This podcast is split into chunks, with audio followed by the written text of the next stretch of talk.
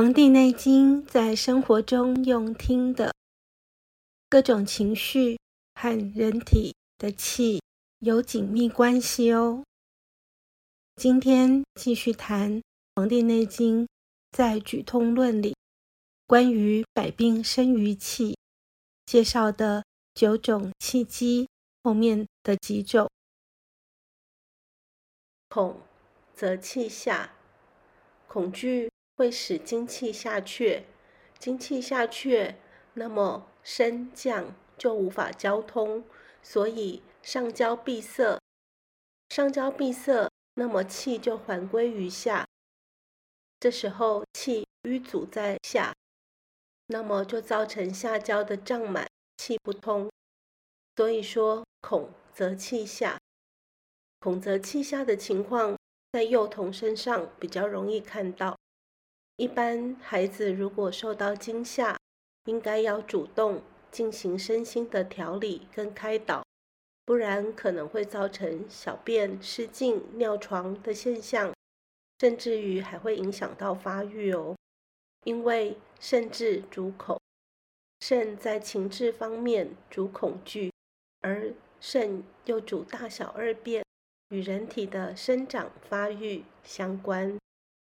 惊则气乱，受惊吓则心悸动，无所依附，神志无所归宿，心中的疑虑不定，所以说是气乱。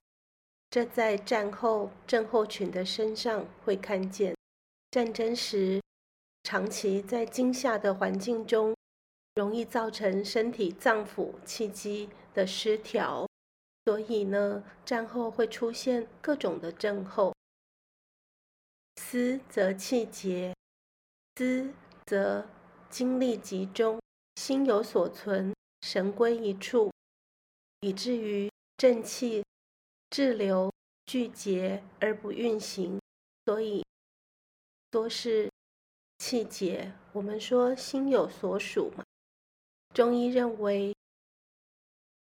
脾主思，脾的情志主思，所以如果长期过度思虑，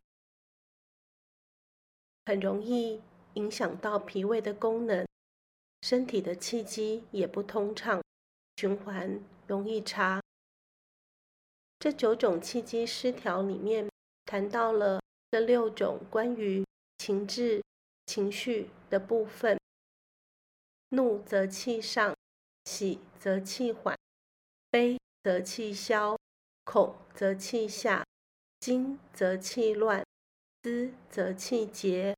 我们在临床上面常常运用这样子的医理来做脏腑跟症状的调理。那此外呢，也还谈到了劳动过度的气耗。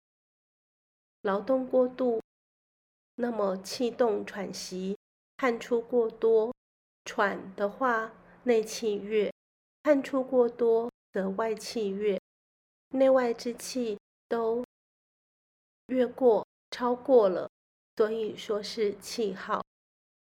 还有寒和窘，寒冷的气侵袭到人体。使得我们的皮肤毛细孔腠理密闭，那我们身体的营卫之气不能畅行，而收敛在内，所以呢，说是气收。相反的呢，火热之气，那个字念贵或者是久。寒冷之气使腠理闭，火热之气则使着使得腠理开。那营卫通畅，汗就大量的呃外出。那中医认为呢，气随汗脱，所以说是气泄。这是针对寒冷或者是炎热来谈的。这九种气机的失调，与我们的人体健康息息相关。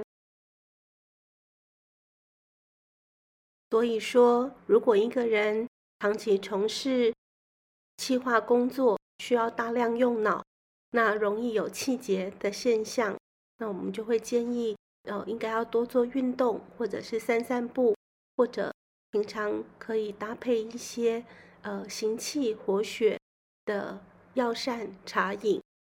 那又比如说，一个人呢，呃，过度的劳动了，然后气耗的很严重，那我们就要稍微补补气。所以呢，这九种气机的失调，其实是很适用于我们的日常生活中的哦。